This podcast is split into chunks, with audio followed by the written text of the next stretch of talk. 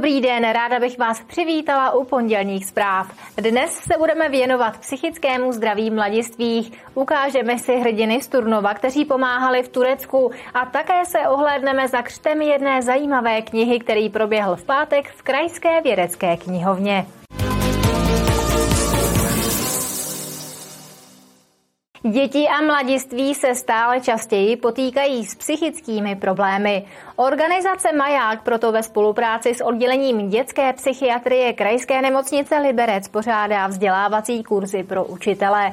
Pedagogové na nich získávají základní přehled o psychických a psychiatrických obtížích u žáků a studentů a naučí se je rozpoznat.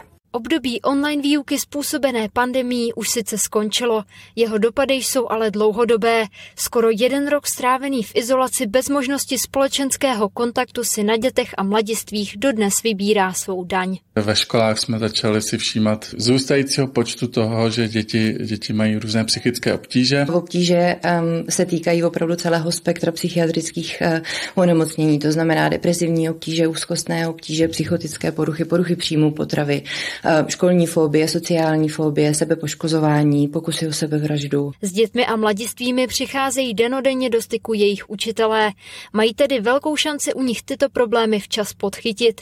Snáze rozpoznat psychické obtíže jim pomáhá kurz, který pořádá organizace Maják ve spolupráci s oddělením dětské a adolescentní psychiatrie. Myslím si, že vzácný to školení nebo ten kurz samotný je v tom, že je to takový rychlý přehled, že většinou vás ty školení provedou vždycky traumatem, depresí a tady je to vlastně tak jakoby v rychlíku, ale společně. Já jsem přišla, protože jsem školní metodik prevence a zajímá mě téma vlastně psychiatrických poruch u dětí, protože vlastně je to čím dál více aktuální téma a moc se o tom zatím si myslím, že se o tom hodně neví. Chtěla bych se dozvědět, jak pracovat konkrétně s dětmi, které mají nějaké pro, psychické problémy ve třídách a jak řešit aktuální vlastně ty, nějaký ty třeba záchvaty jejich, když, když taková situace nastane. Psychiatrička Šárka Konečná tvrdí, že dětská a adolescentní psychiatrie prochází v současnosti současné době velkou krizí.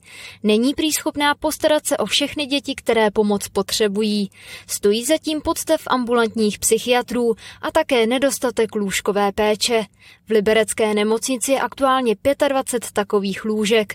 Potíž je v tom, že do spádové oblasti krajské nemocnice nepatří jen liberecký kraj, ale také region Královéhradecký a středočeský, kde dětská psychiatrická lůžková péče zcela chybí. Kateřina Třmínková, televize RTM+. A my pokračujeme dál. Je tu rychlý přehled informací z Libereckého kraje. V Jablonci nad Nisou začne obnova sídliště Šumava. První etapa přijde podle předběžných odhadů na 28 milionů korun a bude se týkat Jeronýmovy ulice a části Vysoké. Radnice slibuje více míst k parkování širší ulice, ale také více prostoru pro trávení volného času dětí i dospělých. Projekt počítá i s kácením některých stromů, další odborníci ošetří. Původní dřeviny nahradí nové.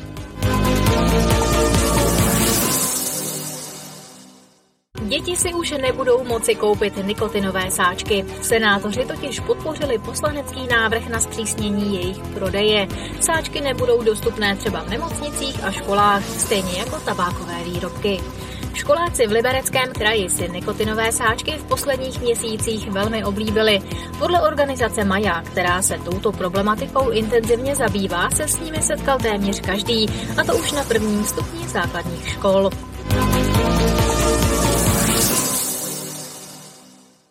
Počet Ukrajinců v Libereckém kraji se s uprchlíky před válkou více než strojnásobil. Jsou tak nejpočetnější skupinou cizinců v kraji.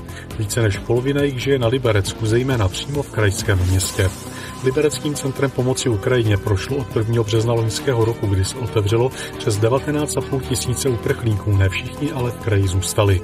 Na hraně kapacit jsou v souvislosti s uprchlickou krizí základní školy v Liberci, a to i přesto, že v posledních letech krajské město kapacity škol systematicky zvyšuje.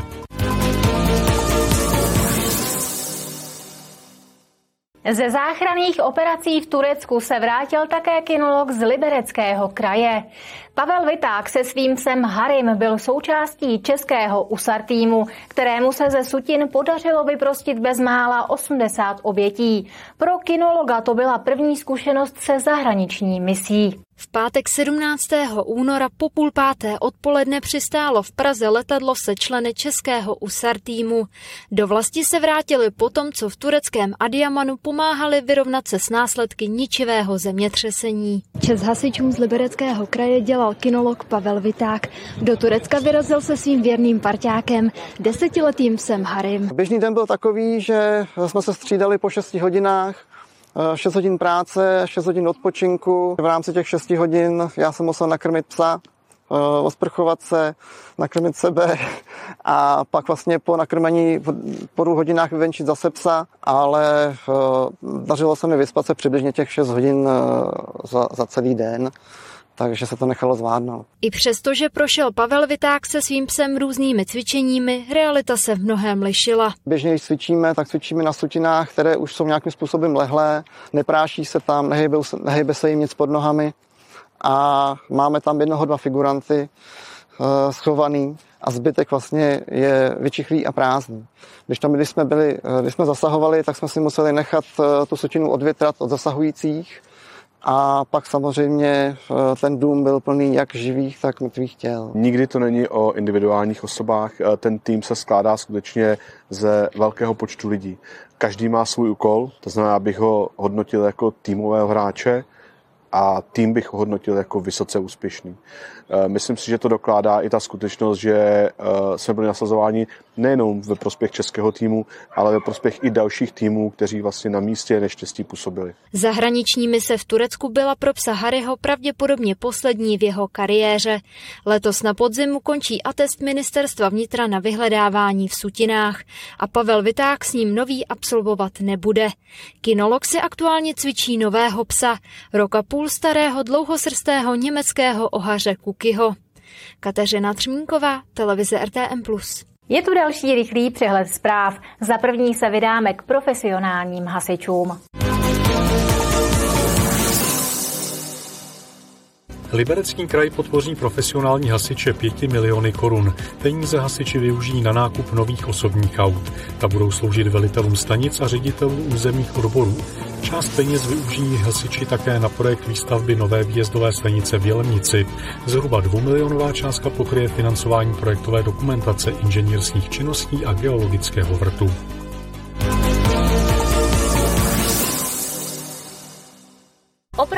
Havárie plynu v Jablonci nad Nisou znovu uzavře část Rušné ulice 5. května. Důvodem je čtvrtá etapa rekonstrukce plynových rozvodů, které jsou v této oblasti v havarijním stavu. Do odvolání tak budou po objízdných trasách jezdit i autobusy MHD. Práce v ulici začaly loni v listopadu. Před Vánoci je ale firma na zimní období přerušila.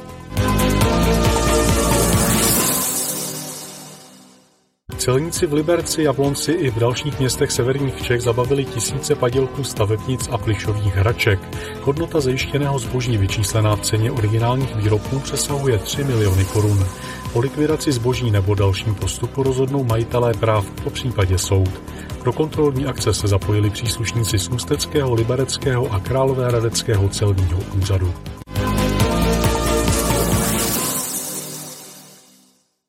Občanské združení Drak vydalo další verzi knihy s názvem Co nevíš, neboj sa ti poradí, tentokrát v ukrajinštině. Slavnostně ji pokřtili v pátek v Krajské vědecké knihovně v Liberci. Jedním z kmotrů knihy je i majitel naší televize Jan Punčochář. Pět. Právě tolik vydání má na svém kontě kniha Co nevíš, neboj sa ti poradí. Vyšla v češtině, angličtině, němčině, rumštině a teď i v ukrajinštině. Jejími autory jsou zaměstnanci občanského združení Drak.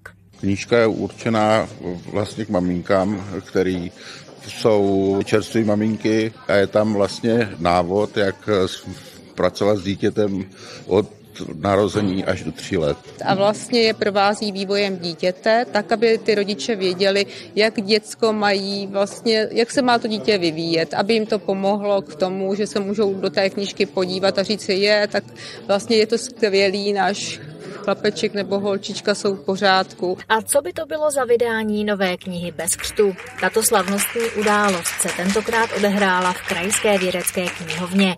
Pozvání přijala řada hostů, včetně kmotrů knihy. Byly to náměstkyně primátora Martina Teplá anebo třeba majitel naší televize Jan Punčochář, který křest zároveň moderoval. Já organizaci TRAK znám už skoro 20 let, takže vím, že eh, paní Bobošová Nestera Kořínková je velice aktivní v těch činnostech a jsem moc ráda, že krom sociální služby a chráněné dílny, kterou vlastně organizace provozuje, že se vydali i tímto směrem a pomáhají vlastně maminkám, rodinám s tím, jak vlastně mají fungovat, jak třeba eh, pečovat o dítě a myslím si, že to je velice potřebný a záslužný krok. O knihy je podle občanského združení Drak velký zájem, a to nejenom u nás, ale i v zahraničí. Mezi rodiče se jich dostali už stovky, jenom vydání v ukrajinštině se tisklo v nákladu 500 kusů. Martina Škrabálková, televize RTM+. Tolik zdění v Libereckém kraji. Pondělní zprávy jsou u konce. Přeji vám příjemný zbytek prvního pracovního dne a zítra na viděnou s Anetou Punčochářovou.